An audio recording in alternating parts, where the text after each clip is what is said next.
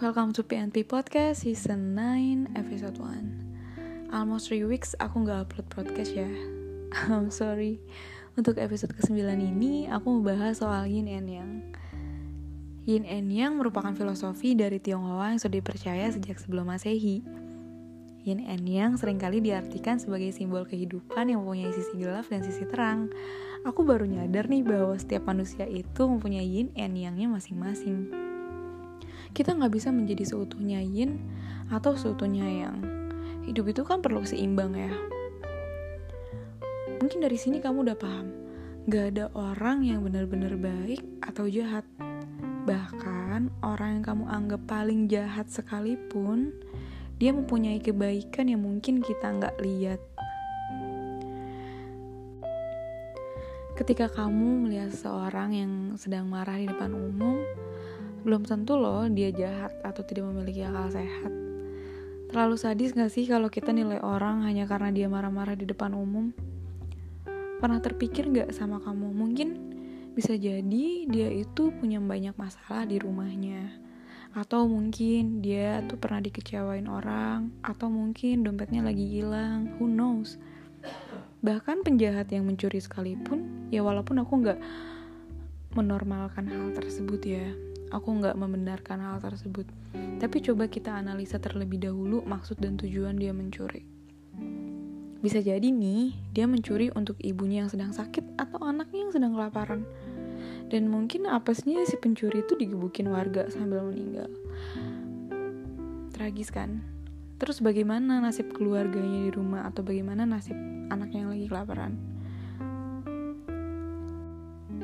Kebanyakan orang gak peduli kan ada berbagai macam alasan yang bahkan kita tuh nggak ketahui. Atau orang yang mungkin kamu anggap paling baik di muka bumi ini. Contohnya seperti kayak guru panutan kamu kayak like a Bill Gates or Nikola Tesla atau siapa pun itu yang menurut kamu tuh hero di dalam hidup kamu. Belum tentu loh mereka tuh 100% baik. Atau mungkin dark side-nya atau yang-nya itu dia uh, berselingkuh dari istrinya. Atau mungkin dia punya pemikiran negatif atau apa pun itu. Who knows? Kayak rasanya tuh kita tuh terlalu egois gak sih kalau hanya memandang orang sebelah mata? Terus menurut kamu apa coba yang kita lakukan? Kalau misalkan ada yang seperti itu. Kalau menurut aku jawabannya cukup simpel ya. Uh, Ya kamu cukup diam dan tanpa menghakimi siapa pun yang kamu temui. As simple as that. Semua hal bersifat netral. Dalam ilmu filsafat, hal ini adalah salah satu dari ajarannya. Salah seorang penulis sekaligus pemimpin The Joy Project, Amanda Gore, mengatakan hal ini. Sebuah hal menjadi baik atau buruk tergantung pada diri sisi mana Anda melihatnya. Jadi tergantung perspektif kamu kan ngelihat situasi atau ngelihat orang itu. Dan kamu harus mengingat bahwa nggak ada yang 100% positif atau 100% negatif. Nah, yang kedua, dekatkan diri dengan alam. Kita itu hidup di bumi nggak cuma manusia semuanya kan, ada hewan dan alam. Coba deh kamu dekatin diri dengan alam Hattie Ramson, seorang ahli terapis dari Alaska yang menerapkan filosofi yin and yang dalam ritual pengobatannya, mengatakan bahwa dengan mendekatkan diri pada alam, kamu bisa memahami makna yin and yang dengan lebih baik. Kamu bisa luangkan waktu kamu untuk berjalan kaki di pagi hari mungkin sebelum berangkat ke kantor atau berangkat ke kampus, ke sekolah. Nikmatin setiap oksigen yang masuk ke dalam tubuh kamu dan keluarkan karbon dioksida perlahan. Like exhale 3 detik dan inhale 3 detik. Dari pernafasan aja kamu tahu bahwa semua berjalan dengan hal yang berkebalikan atau sama lain. Hirup dan buang serta oksigen dan karbon dioksida. Yang ketiga meditasi. Sometimes aku suka ngelakuin meditasi cuman 10 menit cuman buat uh, nenangin diri atau menetralkan di saat emosi aku lagi nggak stabil. Nah, secara sederhana, kamu dapat melakukannya di ruangan yang sunyi sehingga lebih berkonsentrasi. Pejamkan mata kamu perlahan, serta atur pernafasan kamu. Tarik nafas, tahan, dan buang. Fokuskan pikiran kamu pada setiap hal yang terjadi selama kamu melakukan pernafasan dengan tenang. Lupakan sejenak beban hidup atau rencana kamu di akhir pekan atau besok ngapain ya atau uh, kemarin punya salah kesalahan apa ya, apa pun itu. Just focus on yourself for a few minutes. Setelah meditasi, kamu bisa konsumsi air putih. Banyak orang yang menganggap remeh fungsi air putih terhadap keseimbangan jiwa. Padahal faktanya, air putih dapat mendinginkan tubuh kamu yang membuat tubuh menjadi lebih nyaman. Kenyamanan ini berdampak pada mood kamu yang semakin membaik sehingga kondisi di dalam tubuh menjadi seimbang. Nah, mungkin setelah itu kamu bisa lakuin me time. Manusia memang makhluk sosial kan, tanpa dipaksakan, kamu pasti bersosialisasi. Entah itu bersama keluarga, teman, pasangan, rekan kerja, bos, hingga setiap kali kamu membeli sesuatu di minimarket atau di mall, itu tuh hanya untuk menyimbangkan hidup kamu kan? Ya, yeah, it's okay, just luangkan waktu untuk kamu nikmatin sendiri aja, me time. Gak ada salahnya kok kamu sekedar mengunci diri di kamar atau membeli tiket berlibur di pantai mungkin yang tenang sendirian. Meminimalisir penggunaan gadget kamu, Just waving goodbye shortly to your social media, it will be great for balancing your life. Last but not least, for episode 3, yin and yang dalam urusan percintaan. Adanya hidup saja udah merupakan pilihan. Uniknya, segala sesuatu yang pro dan kontra selalu tarik-menarik sifatnya. Kayak magnet gitu. Dan kayak malam dan pagi, kayak api dan air, kayak kamu sama gebetan, kayak kamu sama pasangan, ketertarikan yang unik gitu kan. Sikapnya itu yang gak ada pada kamu tapi pada yang lain gitu. Paham gak sih? I'm sorry. Kayak penasaran gitu, ataupun kamu menemukan sesuatu dalam dirinya yang selama ini kamu cari.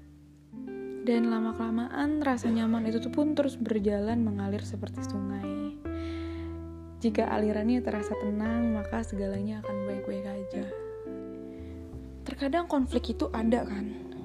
Seperti INN yang air dan api gitu. Melainkan membutuhkan ruangan tersendiri. Entah itu dari pihak kamu atau dari pihak pasangan bahkan kita itu kan makhluk individual yang punya permasalahannya masing-masing. Dan saat faktor emosional sedang mengalami frekuensi naik turun dari pihak eksternal atau pasangan kamu tuh nggak mengerti apa yang kamu rasakan. Jadi kayak apa ya? Kayak kayak naik jet coaster gitu. Terus mendadak tuh kamu menghadang di tengah-tengah rel jet coaster gitu. Dia kan lagi lagi muter gitu kan. Terus tiba-tiba ada di tengah-tengah relnya meskipun kamu cuma nanyain ada apa hasilnya kamu pasti akan tertabrak dan terluka. Sementara pasangan pun tidak bisa melakukan apa-apa. Ya ibaratkan si pasangan kamu like, lagi naik jet coaster nih terus kamu tiba-tiba ada di tengah rel cuman nanyain ada apa.